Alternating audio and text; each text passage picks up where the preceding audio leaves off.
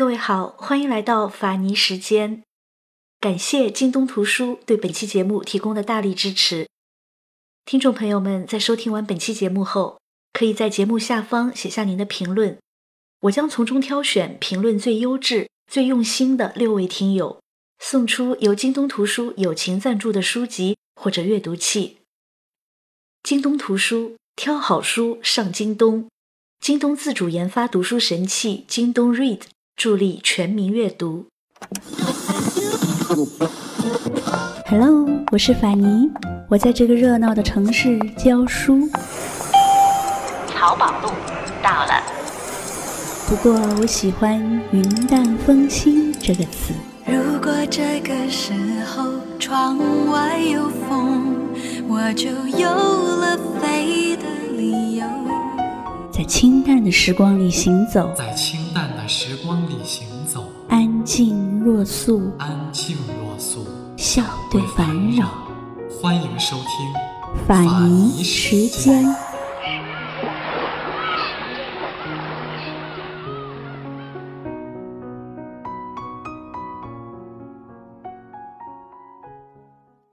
他是一个敏感的天才，他是一个认真的疯子，一个被自己折磨的人。一个极度真诚、既粗暴又温柔的男人。他有深沉的力量，又充满孩子气。他是一个喜欢画阳光的人，一个割下了自己的耳朵送给别人的人，一个在麦田里举着枪对着自己胸口的人。他穿着破烂的衣裳，一张脏兮兮的脸。他是一个会在年轻时抱一抱吉他的人。他一生潦倒，在贫困孤独里勉强度日。生前，他大量的画作无人问津，他从未感受过被崇敬和被热爱的滋味。可是多年以后，他却声名鹊起，他的作品不断创下拍卖新高。看着他那些用浓烈色彩来表达情绪的作品，没有人说得清楚，他是因为才华而疯癫，还是因为疯癫而富有才华。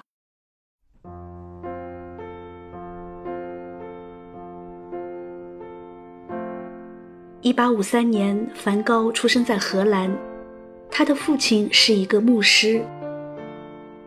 一八五七年，梵高一生的知己。他的弟弟提奥出生了。一八六一年，八岁的小梵高画出了人生的第一幅素描——猫。他高兴地拿去给母亲看，母亲夸奖了他一句，然后顺手把他的画撕毁。一八六九年三月，梵高去了一家叫古皮尔的艺术公司当画店的职员。陆续去了该店在海牙、布鲁塞尔、巴黎分店工作，在那里一待就是七年。一八七六年，梵高被解雇了。为了生计，他尝试去考神学院，希望能做一个牧师，但是这个愿望也落空了。一八七九年，由于梵高并没有取得正式的牧师资格，他被教会解雇了。这件事情给他的打击很大，他开始了流浪的生活。这期间，他大量阅读狄更斯、斯托、雨果、莎士比亚的书。由于贫困和对未来失去信心，他开始越来越多的把自己关在房间里画素描。一八八零年，由于长期在家里闷着，家人也有了意见，他开始出游。住在一个矿工家里，临摹米勒的作品。同年十月，梵高去了布鲁塞尔，认识了画家凡拉帕德。凡拉帕德建议梵高去学习透视学和解剖学，梵高听从了他的意见。他的弟弟提奥也给了他很大的经济支持。在迷茫和困惑里。梵高找到了一生的职业，绘画。他在给弟弟提奥的信中这样写：“当我画太阳的时候，我要让人们感觉到它是在以一种惊人的速度旋转着，正发出威力巨大的光和热的浪。当我画一块麦田的时候，我希望人们能感觉到麦粒内部的原子正在朝它们最后的成熟和绽开而努力。当我画一棵苹果树的时候，我希望人们能感觉到苹果里面的果汁正在把苹果皮撑开，果核中的种子正在为结出自己的果实而努力。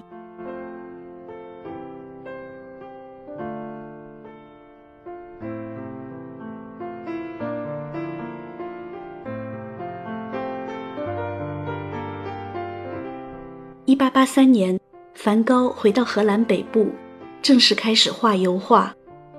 那个时候他已经快三十岁了。和所有的艺术家一样，起初他也是从大量的临摹名画开始的。早期他用画笔描绘农民、工人，画面深沉，风格沉郁厚实，和后期的画风有极大的反差。他的第一幅作品《吃土豆的人》，画的是生活在一百多年前那些淳朴真实的人，他们的手和土豆是一个颜色，那种阴郁的调子可以让人看出梵高的内心饱受着困苦的折磨。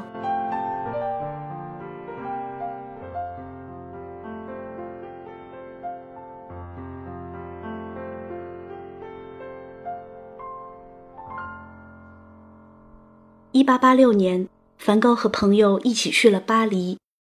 这次巴黎之行成了他艺术上的转折点。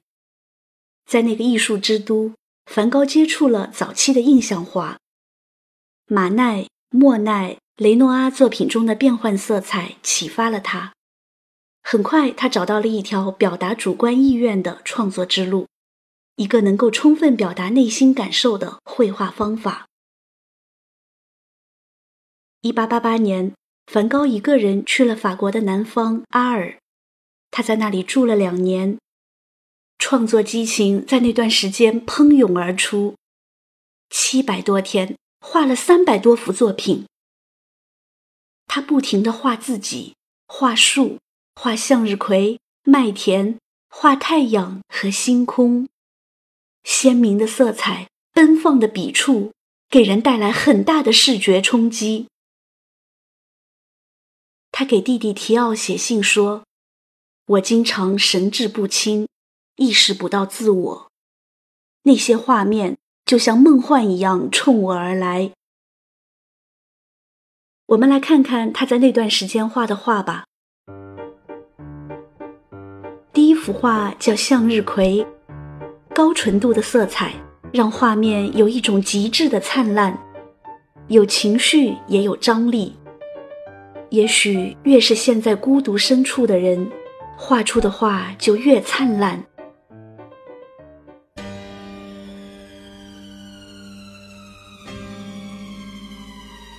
第二幅画名叫《星空》，多么奇异又璀璨的景象！恐怕也只有梵高才会用如此奔放和粗重的笔触来画星星。天空像有蓝色的火焰在旋转和燃烧，星星那么硕大，泛着黄色的光晕。在画这幅画的时候，梵高的内心曾涌起多么强烈、多么疯狂和诡异的情绪啊！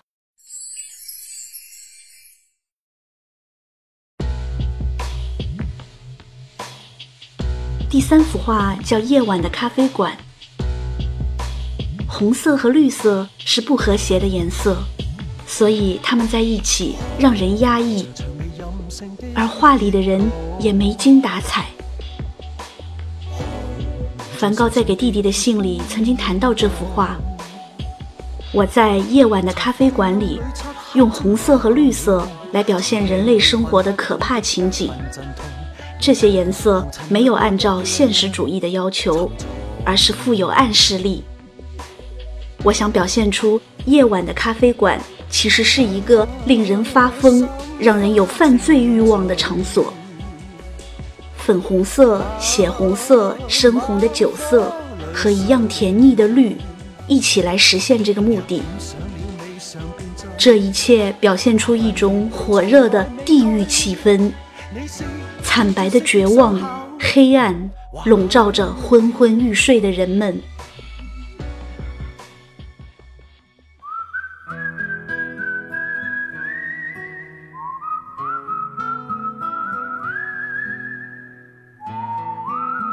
幅画名叫《黄房子》，这是梵高在阿尔的住所。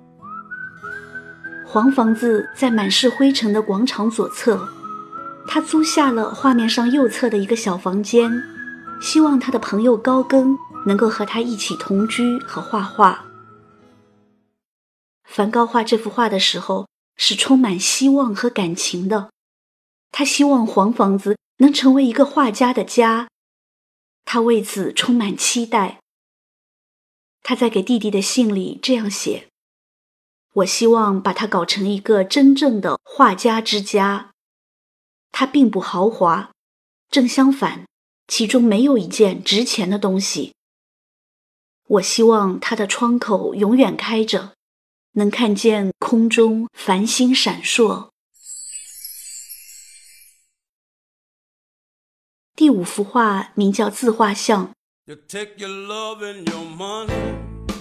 画家需要不断的深入探寻自己的内心，所以他必然会不断的看向自己。梵高是继伦勃朗之后又一个大量画自己的艺术家。他画戴着各种帽子的自己，他画穿着破烂西服的自己，画蓄胡子的自己。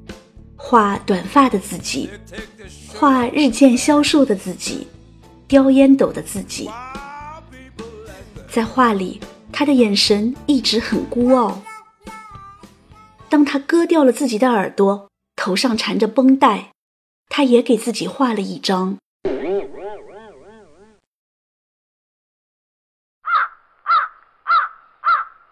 第六幅画叫《麦田里的乌鸦》。还是那样狂暴的笔触，还是那样惯用的金黄色，还是令人不安和困惑的气氛，还是那样的蓝天。但是低沉的乌云和一群低空乱飞的乌鸦，在麦田之上，让人的心里有点担心。整个画面太重了，重得让人透不过气来。画这幅画的时候，他一定是有时陷入迷狂，有时陷入绝望。忧郁的天空下是广阔的麦田，我无需费力表达我的悲伤和极度的孤独。我听见乌鸦的翅膀拍着大地。画完这幅画的第二天，梵高来到这块麦田。对着自己的胸膛开了一枪。那一年他才三十七岁。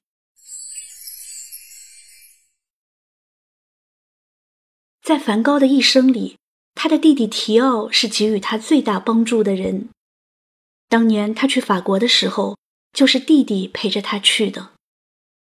在孤独绝望的时候，他给弟弟写信；在生计窘迫时，弟弟接济了他，甚至在梵高进入疯人院的时候，弟弟也会去看他，安慰他，并且告诉他：“你的话被好多人赞扬，尽管那是假的。”梵高一生给提奥写过八百封信，那些信读起来让人心酸。尤其是当梵高谈到钱，要知道，在那个时候，提奥自己也只是一个小画商，经济上也并不宽裕，而且当时谁又知道梵高的画作将来能成什么气候呢？所以看梵高的信，我能读出来，他对弟弟有着一种很深的歉疚。他在信里总是不停的解释自己是怎样用钱的，并且告诉弟弟自己非常节省。我在租最廉价的房子，吃最廉价的面包。他还不断的向提奥保证，绝不会浪费他的每一分钱。有时候提奥给他寄钱迟了几天，梵高非常为难的在信里说：“这几天我的肚子里灌入了一杯又一杯的咖啡，我现在连一尺画布也没了。”只能用纸来画速写或水彩。我的好兄弟，快寄钱来吧！梵高一再向提奥保证，他的画会越来越好的。他不断的寄自己的新作给他，还告诉提奥，尽管目前他还没有成功，他的画现在还毫不值钱，但是将来一定有一天。我的画一定可以卖到二百法郎一幅，到那时我就不会对美美的吃一顿或者喝一点感到耻辱。但其实信中也能看出来，梵高自己也是自我怀疑的，他对自己去世以后作品被人欣赏也是没有把握的。自我怀疑是一种最深刻的痛苦。苦苦煎熬着一个伟大的艺术家，可是他又必须这么说，为了给弟弟希望，也让自己获得一点虚幻的希望。我想，提奥给予他的帮助，一定不是为了将来拿着他的画去卖钱。他们是骨肉同胞，提奥一定是真心的为他付出，而不求回报的。可是两年来，梵高只卖出过一幅画。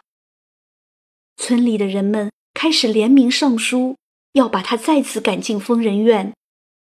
再加上有一天，他发现他热心给一个邻居画的自画像，竟然被邻居拿来遮墙缝和盖鸡窝了。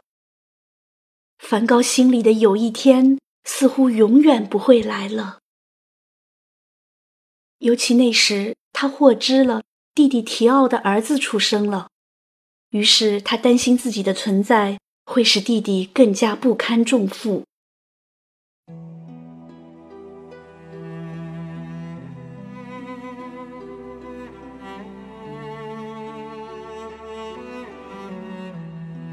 一八九零年，在阿尔阳光灿烂的原野上，在他无数次画的明亮的光线里。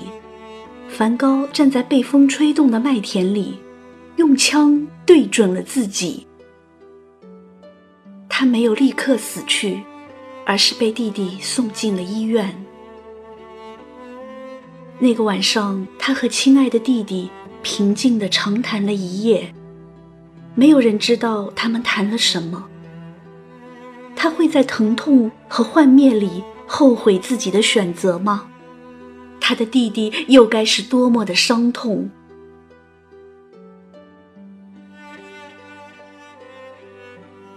天快亮了，梵高在热泪纵横的弟弟的怀里闭上了眼睛。阿尔奥夫小镇上，人们相互传递信息：那个疯子死了。提奥在梵高去世后的六个月之后，也去世了。提奥收藏了梵高大部分的作品，但是他也没有机会看到哥哥的有一天。他俩的墓地靠得很近，两块简朴的墓碑并排而立，上面只有他们的名字和生卒年月。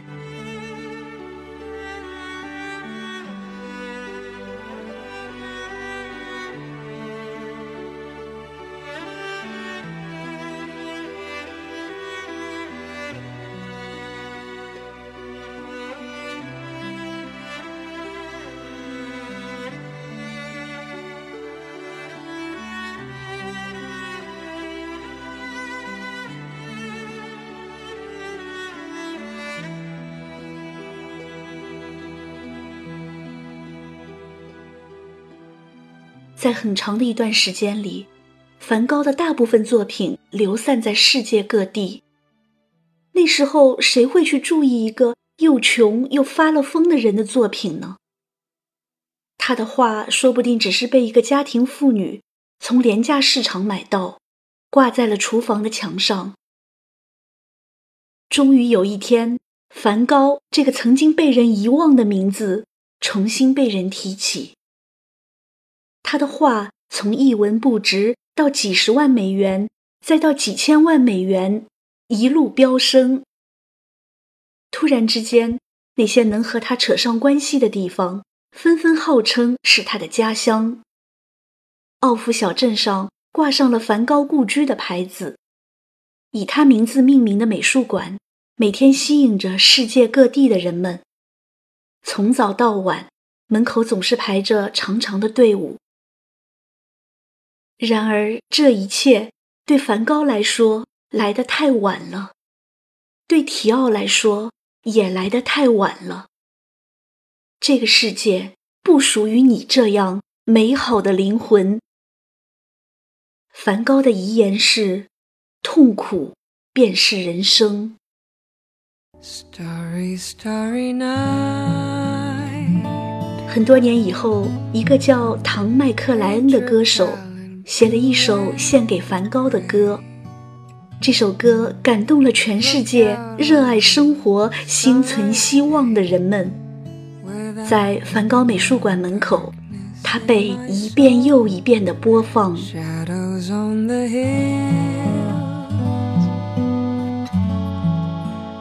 Catch the trees and daffodils. Catch the breeze. Winter chills when colors on the snowy linen land. Now I understand what you try to say to me.